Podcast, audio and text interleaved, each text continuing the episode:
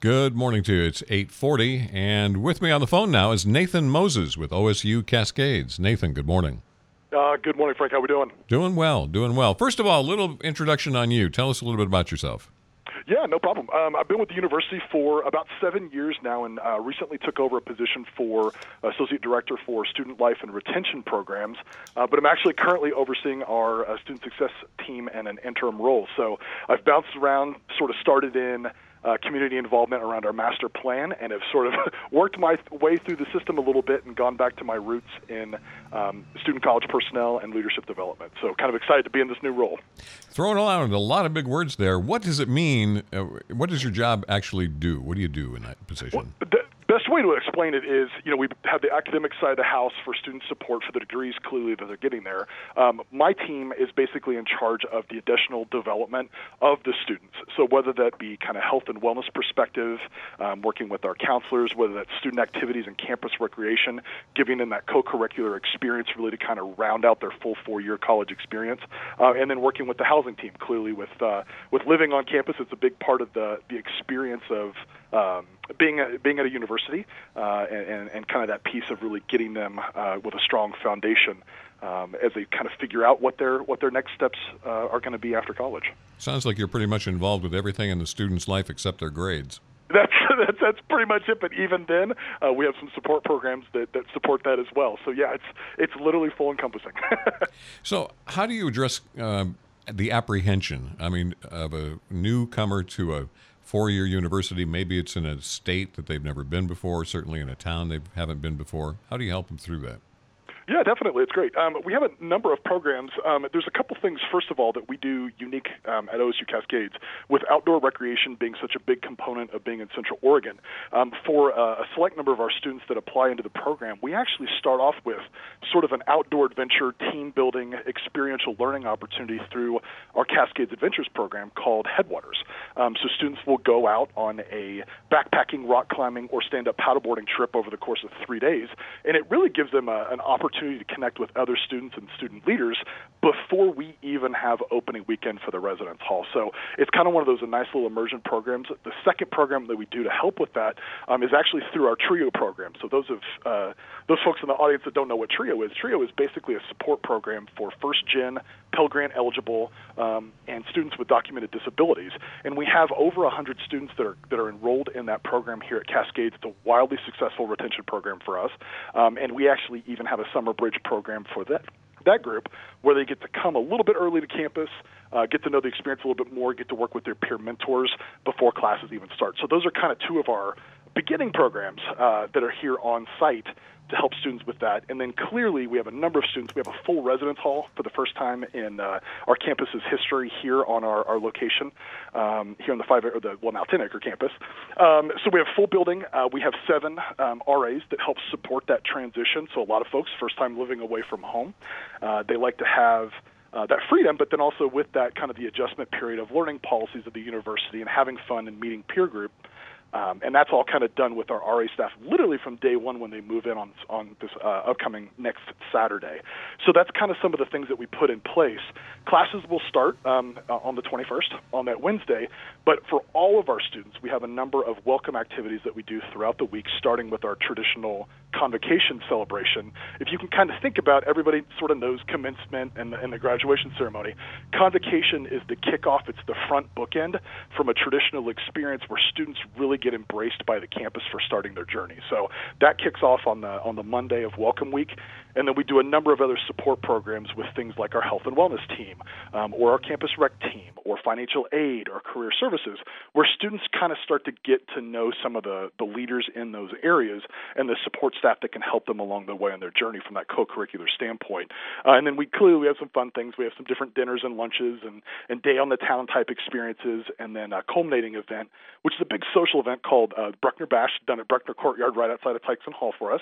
Um, so that's kind of the culmination of the week's activity. So we sort of like to tie in sort of the transition pieces, getting to learn uh, the campus culture, uh, getting used to their classes, working with faculty, but then tying in that fun community building piece because that really is the thing that that keeps students connected to campuses.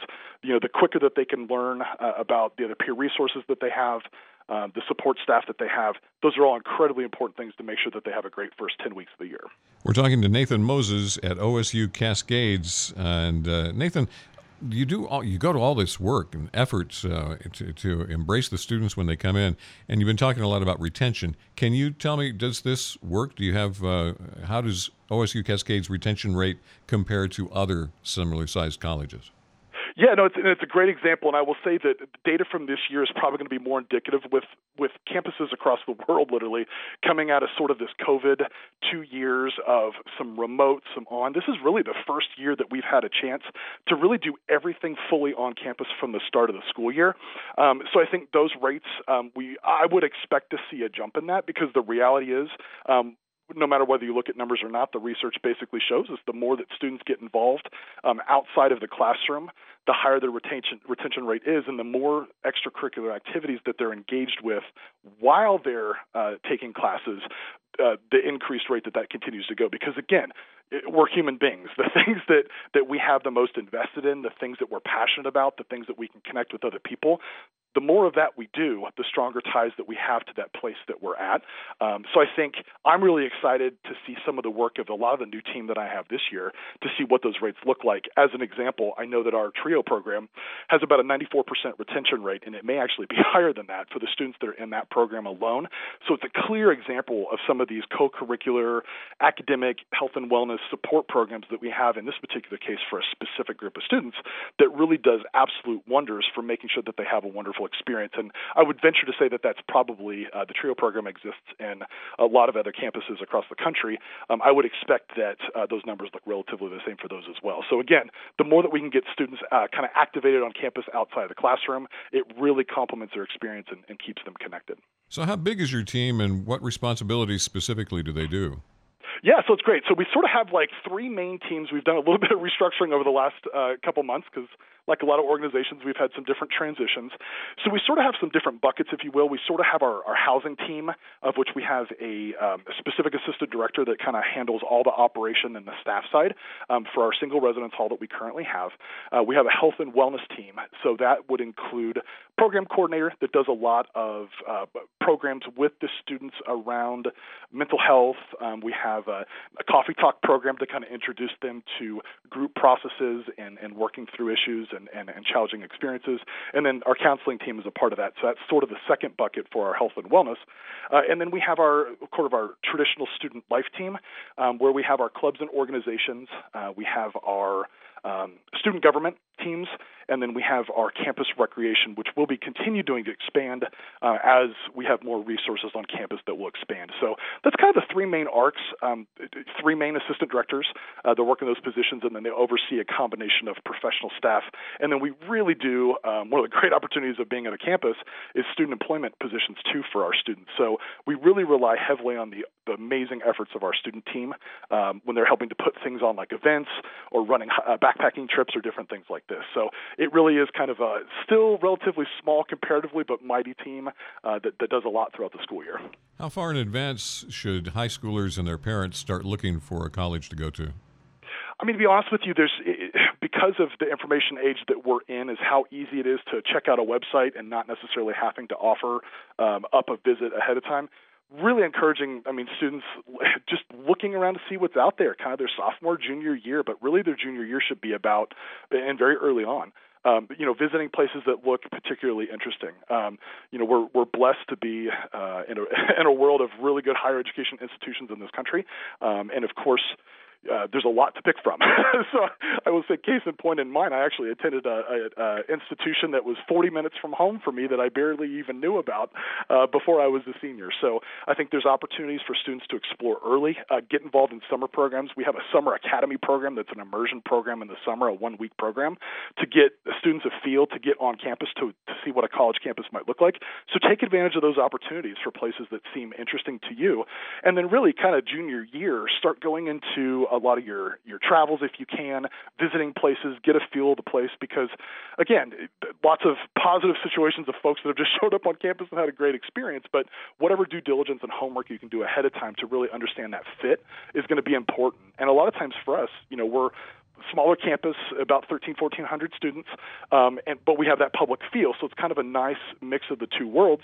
Some students, you know, the 36,000 student campus isn't for them. They may want to look at something smaller. So I think all those things, looking at the the campus resources um, that that would be available to them, those are all important things to start thinking about, you know, relatively early. And it's never too early to start looking. All right, Nathan Moses. He's with OSU Cascades. Nathan, great talking to you today. You as well, Frank, and I appreciate the opportunity. FM News 100.1, 1110 KBND.